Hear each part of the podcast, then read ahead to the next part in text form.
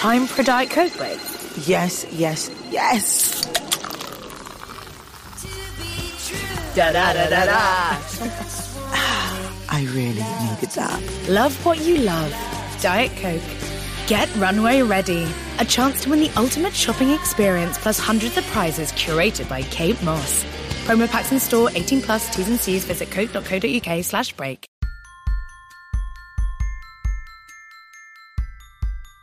Hello and welcome to Unleash Your Inner Creative with Lauren LaGrasso. My name's Lauren LaGrasso, and this show is meant to help you make creativity the filter for your life, redefine your relationship with fear by taking it out of the driver's seat, and step more fully into the essence of who you are. And today I'm going to be talking about literally turning your pain into creativity. This is something we talk about a lot, turning your pain into purpose, but I've never in recent years at least, or really ever, had such a literal example of it in my life and really felt the power of what that can look like. So, long story short, these past couple weeks, I have been feeling everything, actually.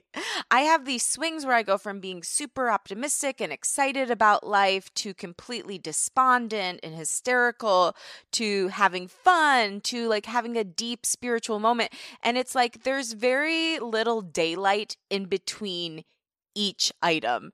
So, and it seems to shift quickly. And I've heard from a lot of friends, and this is something I've talked about on the show before with you, that we're all feeling the extreme emotions right now because life is kind of extreme and the little things that we have to look forward to the morsels of excitement feel that much more fulfilling and then when they don't work out it feels like that much more of a slap in in your life's face.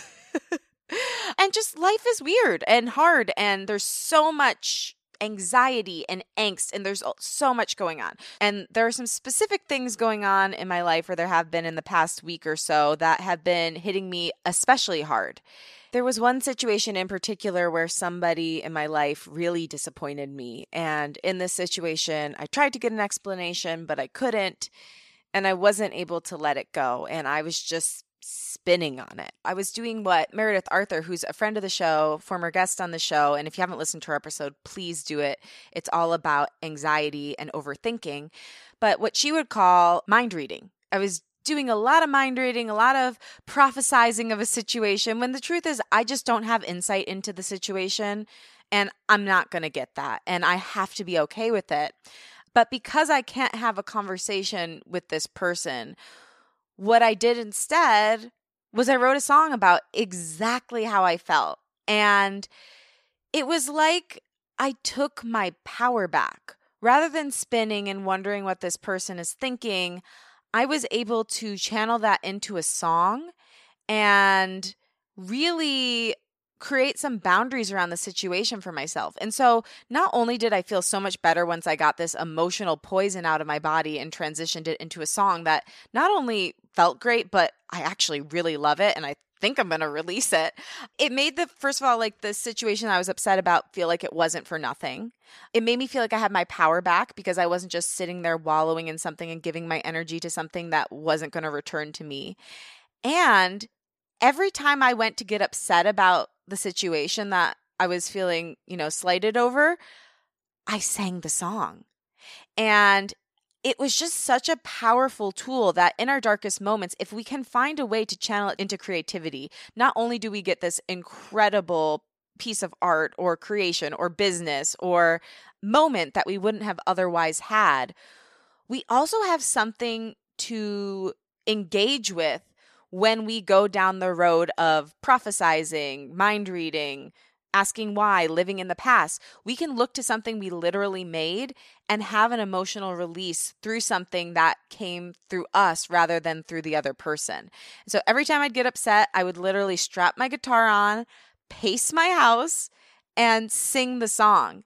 And it took me out of that situation and into myself and asking myself what I really want.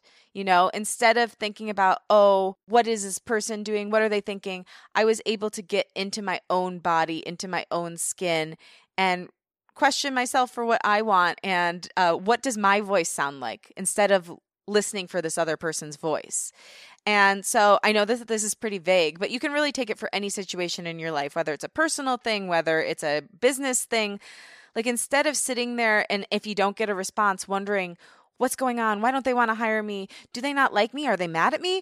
All the things that we can question and then engage with and have these full conversations with other people in our heads. Instead of going down that road, ask yourself, how am I feeling? What's going on for me? How can I channel this energy into something else? Do I need to cry? Do I need to sit here and journal? In our moments of deepest upset, we put so much of that into other people when we could instead focus on the inward emotion. Okay, so you know I love reading you my tweets because that's where I go to collect my thoughts a lot of the time. If you don't follow me on Twitter, I do think I have a pretty fun and diverse account. I'm at Lauren LaGrasso, so follow me. I'll follow you back. We'll be in communication. But I said, when you're in a sea of disappointment based on other people's response to you and or work, ask yourself what you can do to take care of yourself in that moment. When you turn the focus toward your own empowerment, self-love, self-care and inherent worthiness, everything shifts. And so this song was one example of that. And another example is when I was spiraling out about this thing, I did one of Gala Darling's tapping exercises. That really really helped me, took me into my body and like got me grounded in my own power and my own desires again, like if there's something or someone you're upset about, ask yourself why. What is it about the situation that's so triggering? And what can you do to take your own power back?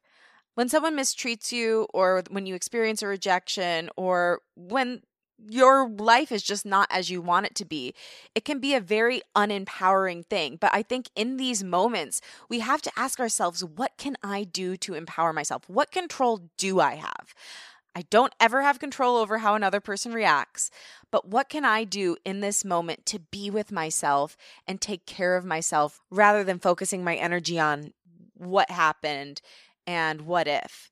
You know, obviously, there's a time and a place to figure out a situation, question why it happened, ask your part in it so you don't repeat the habit. But when you're in those depths, what you just need to do is find something to get yourself out of it, to change the energy of the situation and take back your power a little bit. So, my recommendation would be channel it into your art.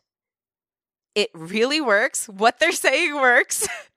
you know, what they say is like, you know, you're going through a tough situation, make something. It is so true. That has been the most transformative piece of me getting over this personal disappointment.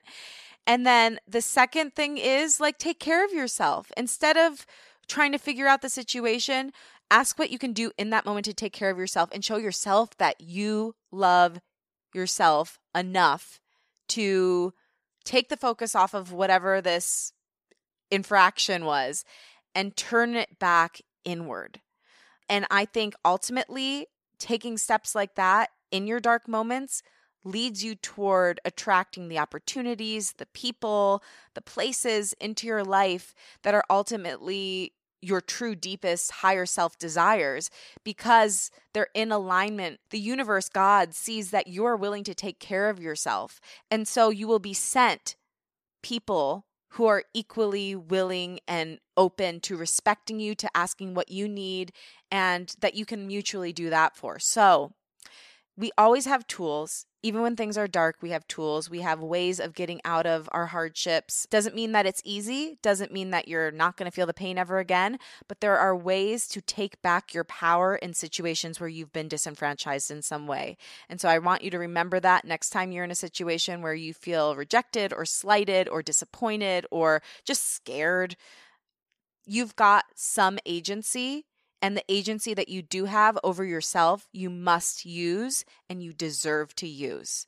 Start with that base of self care, start with creating something. It will help you get back into your own body and into your own spirit. Thank you so much for listening to the show. Thank you to my dear friend Liz Full for the theme music. If you like what you heard, be sure to leave it a rating and review on Apple Podcasts. Follow it on Spotify, subscribe wherever you listen. Tell a friend about the show, post about it on your social media, tag at Lauren LaGrasso and at Unleash Your Inner Creative, and I will repost to share my gratitude. And remember to take care of yourself this week. You are important, you matter, and it starts with you. We can't give away what we don't have, and we can't attract what we don't have. I love you so much. You have no idea. So grateful for you. and I believe in you. Bye.